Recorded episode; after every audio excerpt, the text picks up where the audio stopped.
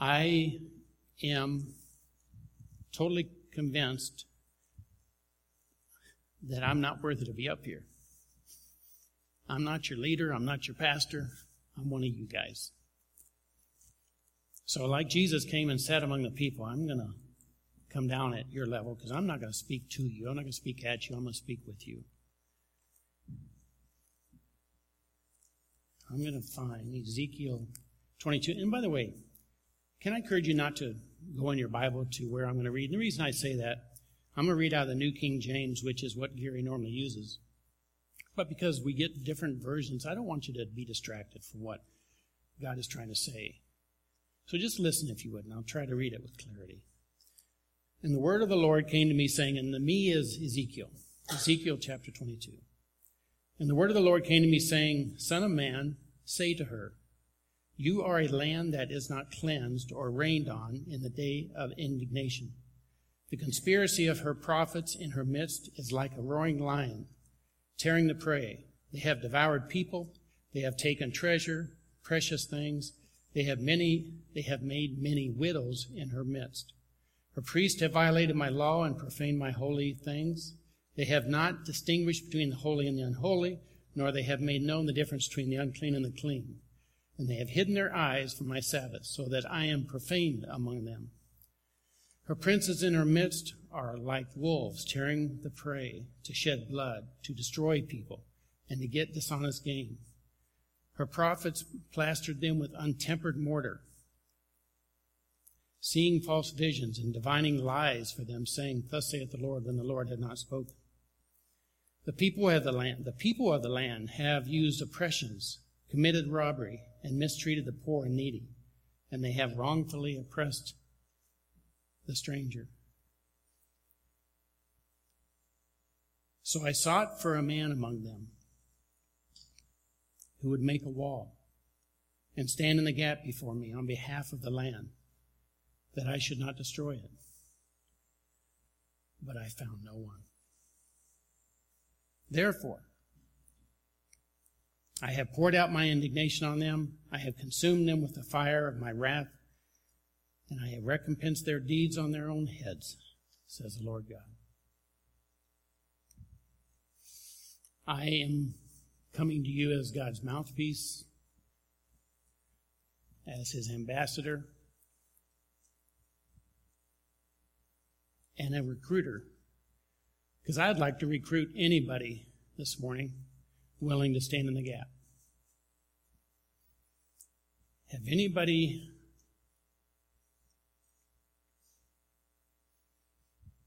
has anybody realized the spiritual warfare that we are involved in?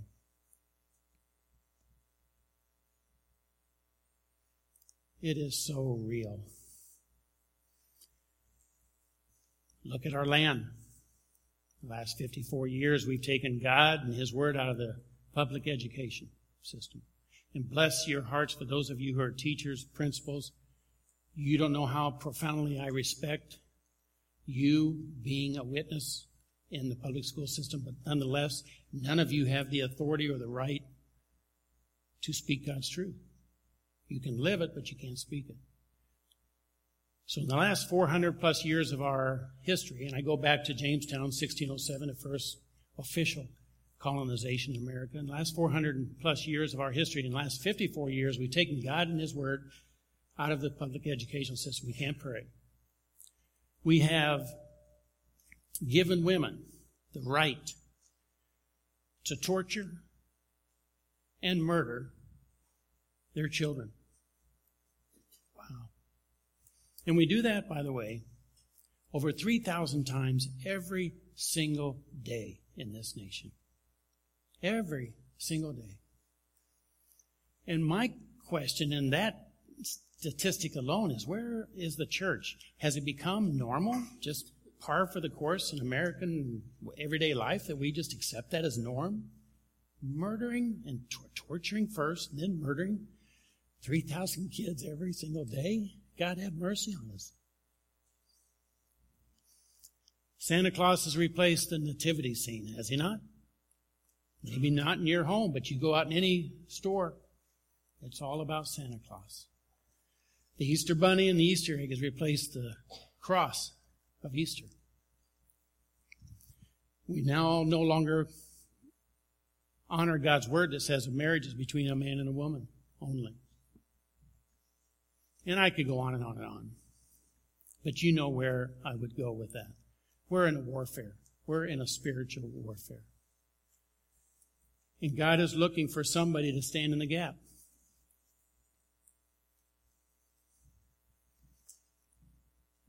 The history of this, Ezekiel 22, um, I'm not going to go back any farther than I than I have the time to do that. But um, you had the northern kingdom, which was called Israel, and you had the southern trib, uh, kingdom, which is called Judah, and it was made up of Judah, the tribe of Judah, and most of the Benjamites. Northern kingdom was the rest of the uh, ten tribes of Israel. Well, over 120 years ago, from this time, which is approximately 597, 598 BC. But over 120 years ago, the northern kingdom had already been destroyed. And, uh, and dispersed, by the way, to the point by the, by the Assyrians, dispersed to the point where today they're even see, seeking what they call the lost tribes of Israel because no one knows where they were, where they were taken to. Well, now we're talking about Judah. And by the way, if you know your history of the scriptures, God sent men after men after men after men to challenge the Israelites, but they did not listen. So God gave them over to his wrath. Well, now we're in, this is Ezekiel speaking. And by the way, he is contemporary with Jeremiah. Um, and he's contemporary with Daniel. Daniel has 12 years before this was written been taken to Babylon. So he, Shadrach, Meshach, and Abednego are in Babylon. Um, but God's trying to get Judah now to repent and turn from its wicked ways.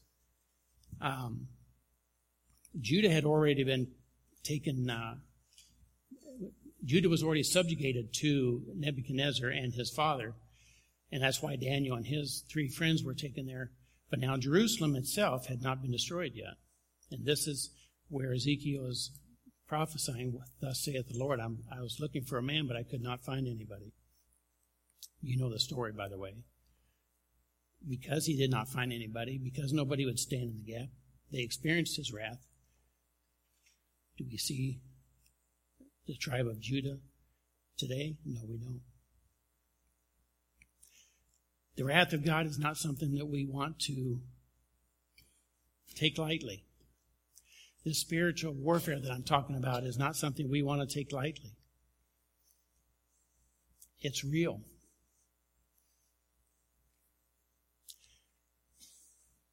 It's very real. How are we going to, if you would be willing to, stand in the gap? How are you going to do it? And by the way, what are the qualifications for that? you first have to be drawn by God. Jesus said, No one comes to me, no, excuse me, no one comes to the Father but through me. And no one comes to me except for God draw him. So you first have to be drawn. And so I'd, I'd like to ask you to ask yourself, am I, have I been drawn? Secondly, you have to believe in the gospel, the way it's written in the, in, in the Bible then you have to repent. And the next step is where we in modern day Christendom have missed the mark. The next step is living life God's way. Because there's a huge deception, which is a part of the spiritual warfare I'm talking about. There's a huge deception. And by the way, Jesus tells us um, through John that, and through other, other uh, epistles, that Paul in his Pauline letters tells us other times, but in the end times, there are going to be a lot of deceivers. There's going to be false teachers. And ladies and gentlemen, there's a huge number of false teachers out there, and one of them,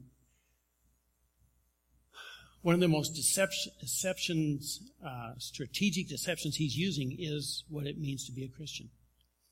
So first you're drawn, you believe, you repent, and then you do life God's way.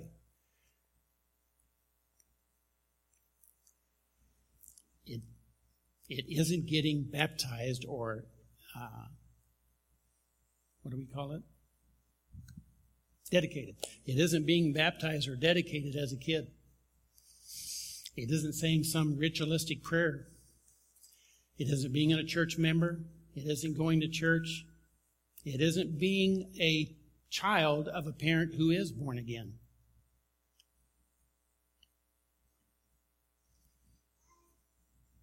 It's being born God's way. And so I challenge you have you been born again? Because you have to be born again to be one of these that are God is calling to stand in the gap. Are you born again according to Scripture and not according to the tradition of men? So, and one more thing before I get into another portion of Scripture. If you are not born again today, if you know within your heart that the Holy Spirit does not dwell here, and by the way, Jesus said the kingdom of God is where? Here. If you don't experience, can't experience God's presence, if you don't know that the Holy Spirit, if you don't know the Holy Spirit, I challenge you. Why are you rejecting the truth of God's Word?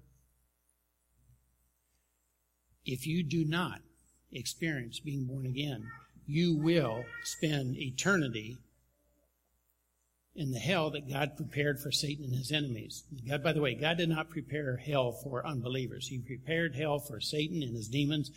And we who choose not to do God, life God's way are going to go there because we want to follow Satan. So I challenge you, if you don't know Jesus Christ, if you don't know the Holy Spirit, ask yourself why. And do you want to experience the wrath of God? Jesus said, Don't fear those who can kill the body only. Fear him who can kill the body and the soul. So if you are born again and you want to take up the challenge of standing in the gap on behalf of your family, on behalf of this community, on behalf of this church, on behalf of America,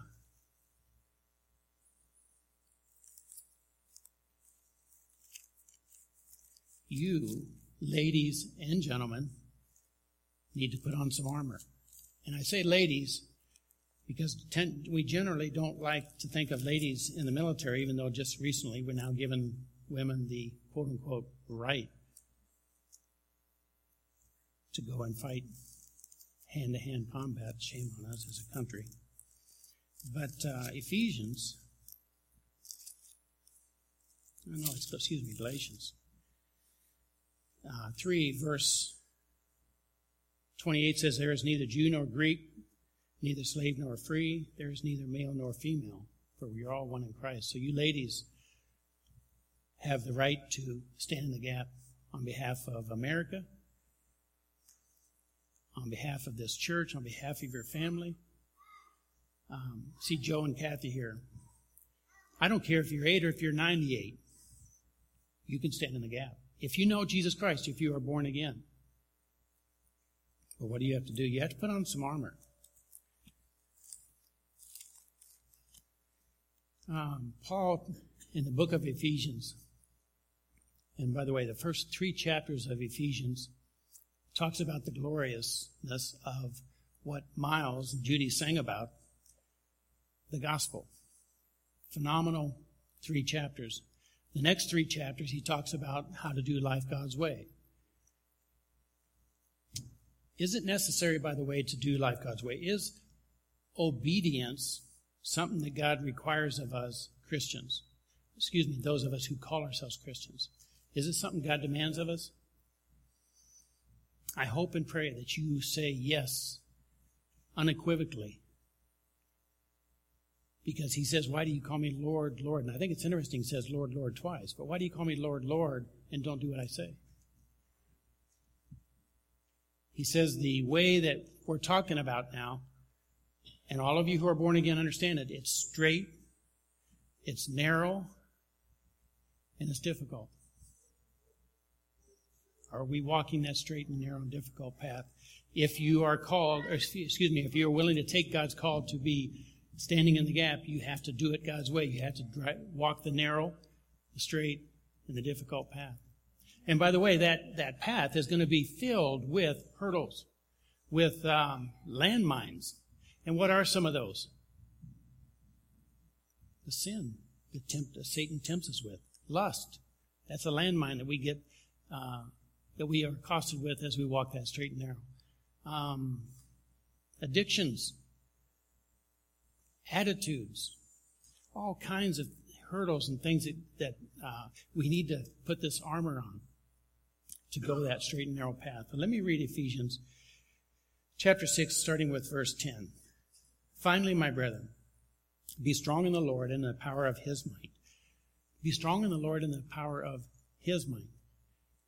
And I, I can I emphasize be strong in the Lord, not by the Lord, but in the Lord in the power of his might. Put on the whole armor of God, not just part of it, but all of it, that you may be able to stand against the wiles or the schemings of Satan. For we do not wrestle against flesh and blood, but against principalities, against powers, against the rulers of the darkness of this age, against spiritual host of wickedness in the heavenly places. Let me just stop there just for a minute. Our battle is not with one another. If Mike came up to me and just put all he could into trying to destroy my character, to try to destroy my ambition, my passion for following Christ, Mike's not my issue. We don't fight against flesh and blood.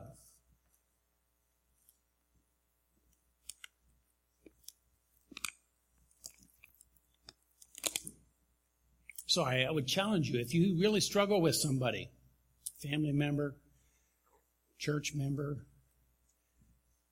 realize that's not your issue. The issue is powers of Satan. Therefore, take up the whole armor of God, that you may be able, excuse me, you may be able to withstand in the evil day, and having done all to stand. Stand therefore, having girded your waist with truth, having put on the breastplate of righteousness, and having shod your feet with the preparation of the gospel of peace. Above all, taking the shield of faith, with which you will be able to quench all the fiery darts of the wicked one.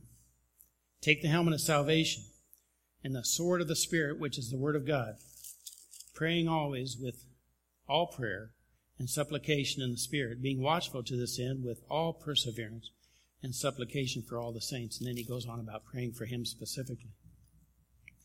Taking up the full armor of God. Well, obviously this is a this is an analogy of a soldier. And just let's just go through those parts. He first tells us to put on the belt of truth. Um, I didn't have time. I would have tried, to love to try to dress up as a soldier, but I didn't have time. But anyway, the belt of truth. Um, if you know anything about your history, Roman soldiers, and, and their attire as soldiers. This belt, by the way, it was a continuous belt. It was not a partial belt. Um, was used, what was it used for? First off, it held a scabbard, which what, what went in a scabbard? The sword. Can you imagine any soldier going into battle without a belt to hold his sword. Because they didn't all, they didn't just have swords, by the way, they had smaller knives that they kept within this belt. But a huge part of this belt's function was they wore long robes and they would pick, pick these robes up and tuck them in their belt, and then they'd be able to do the hand to hand combat with freedom. But Paul tells us in an analogy to put on the belt of truth. And what is truth? It's the Word of God. Jesus said, I am the way, the truth. He also said, This is truth. And I want to challenge anybody who is listening this morning. If you are a Christian, if you call yourself a Christian, do you know truth? Because if you don't know truth, the spiritual warfare I'm talking about, you are a, a, a major candidate for falling because you don't know truth. You don't know what false teaching is going to be if you don't know the truth. The belt of truth. So let's take it. And he says, put on the breast, breastplate of righteousness. Whose righteousness? Mine? Wow. Yours? Mm, ain't going to work. We have to put on the breastplate of Christ righteousness. But one thing I will challenge you this breastplate of righteousness that righteousness gives us the right to do what? His righteousness gives us the right to do what? Live for Him by grace. It gives us a right to come into the presence of God. His righteousness gives us the right, the privilege of coming into the presence of God and saying, Abba, Father. And by the way, the Father that we know in Scripture is the epitome, He's the definition of love. But, ladies and gentlemen, He's also a just God. And that's why I challenge you to be willing to stand in the gap. Because if you are a Christian, do you love unbelievers? Do you have a heart that bleeds for unbelievers? God did. So much that He gave Jesus Christ. Breastplate of righteousness. Put it on. And by the way, if we are willing to put it on, we can never take it off. While the Roman soldier could take his armor and put, take it off and put it on, a believer can't do it. We have to learn to sleep in it. 24 7. Because Satan knows any time that you don't have a piece of this armor on, he's at you. He's coming at you. And I know just even this month, as being this is the 17th of January, I know a lot of you did the uh, New Year's resolutions. And I know a lot of you said, I want to go deeper with Christ. And I also know a lot of you have been discouraged because of the spiritual warfare. God, Satan doesn't want you going closer to God. So he's going to bring it at you. Have you put on the armor? The belt of truth, the breastplate of righteousness. And then he says, take on the preparation of the gospel, excuse me, shod your feet with the preparation of the gospel of peace debatable as to what the word prep, um, the preparation means. But suffice it to say, um, our feet are how we get to people to share the gospel. We need to be prepared, excuse me, be prepared to take the gospel to the uttermost parts of the world. In peace. He says, Above all, taking the shield of faith. Is your faith founded in this? If it is founded in this, ladies and gentlemen, it says you will be able to stop all the darts of Satan with that shield of faith. By the way, you have to take it up. And that, the old Roman soldier shield was a huge shoulder, excuse me, a huge uh, shield. And it was heavy.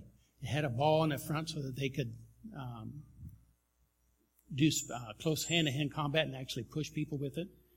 But we have to take that shield of faith. And by the way, faith in what? Faith in this. And something that God is really, really teaching me in the last years is that my faith in this can take me beyond any expectation I have of who I am in Christ and what I can do with Him and for Him. I can do all things through Christ who strengthens me. That's what my faith says.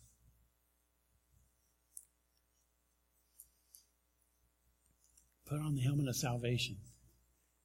Last time I spoke, I said I had a dream about going into battle without the helmet, and I referenced salvation. And I want to clarify Please, please, please know your definition of Christianity because, again, that's being polluted and diluted with the deceptions of Satan and the spiritual warfare today to the degree that if you don't know Scripture, you can be easily deceived into thinking salvation is something that other than what God says it is. And, and here's a point some of you are going to drop your jaw with. When God, when you become born again, your name is written in the Lamb's Book of Life, right? What happens if you don't do life God's way after you're born again? Jesus said repeatedly, He who perseveres to the end will be saved. Romans, excuse me, Revelation chapter 3, verse 5 said, only, the overcomers will keep their names in the book of life. If you don't overcome, I will blot your name out of the book of life. Read Romans, excuse me, Revelation chapter 3, verse 5. Read the parable of the soils, and especially the one in Luke, the third soil. They believed for a while. Just because your name is written in the book of life doesn't guarantee you eternal salvation with Jesus Christ. You have to do life God's way. Is that, are you guys hearing that? Helmet of salvation, put it on. And then praise God and walk in freedom. Walk in liberty. Walk in boldness. Walk in truth. Walk in love. Walk in peace. And then he says, praying always. Thessalonians, he tells us to pray without ceasing. Praying always. I asked Brenda to put an insert in the bulletin. Thanks.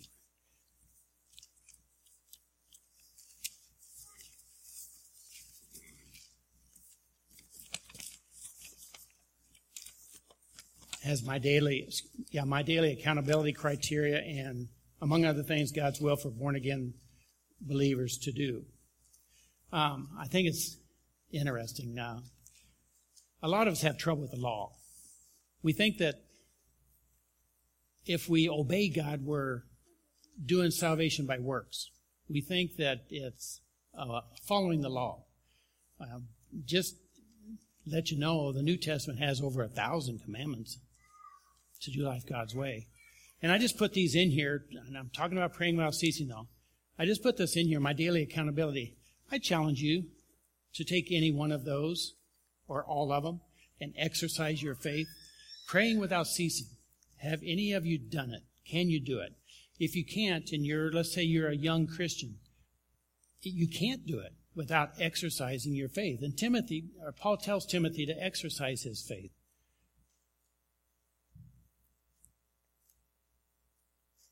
Praying without ceasing. We have to be praying fervently. We have to be believing when we pray. And I put another condition on those of us who are husbands. We have to have a right, a right relationship with our wives, or God tells us that our prayers are hindered. But we have to be praying. In this spiritual warfare I'm talking about, we have to be praying without ceasing.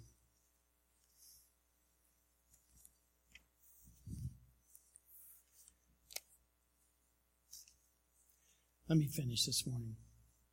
Will you take up the challenge to stand in the gap on behalf of America?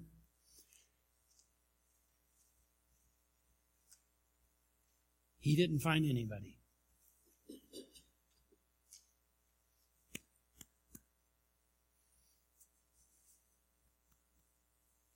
God have mercy on this church on this country if we won't stand in the gap. We have all, by God's grace, we have all it takes to stand in the gap. Let's do life God's way. Father, I bless you. Oh, all that is within my soul, bless you. You are God. And Lord, I could spend, I will spend eternity blessing you for your attributes that are innumerable, that are perfect, that are just, that are holy. And I could go on and on. You are God. You created the world, you created everyone in this room, and you gave us the opportunity to be reconciled back to you through Jesus Christ. Father, I pray that you would, through your Holy Spirit, speak to our spirits to stand in the gap in the spiritual warfare that we are experiencing in profound manner today. And I pray this in Jesus Christ's name. Amen. Can I challenge you, if you did, if you would be willing to stand in the gap, tell somebody, and then hold yourself accountable to that. Because I know, and I hope you know too, that unless we are held accountable to what we want to, where we want to go, what we want to do, we probably won't do it because our flesh will often take charge. So get, make yourself accountable to somebody. And I also put in there God's will. I'm, I, God's given me a heart for young people. And a lot of young people say, but I can't figure out God's will. I don't know what God's will is for my life. Can I guarantee you that if you would to go down through those, being sanctified, I mean, I could go through the whole list, but I don't have time. This is, this is God's will. It's very clear. Follow this, obey this, what you know, and He'll direct you into a perfect knowledge of God's will. Romans 12, verses 1 and 2 say, I beseech you, therefore, brethren, by the mercies of God, that you present your bodies a living sacrifice, holy, acceptable to God, which is our reasonable service, not conforming ourselves to the world, but be reformed, be reformed, excuse me, not being conformed to this world, but, but reforming of your mind, prove what is thy good and thy perfect will of God. So we can know the perfect will of God, but we have to do life God's way. Thank you.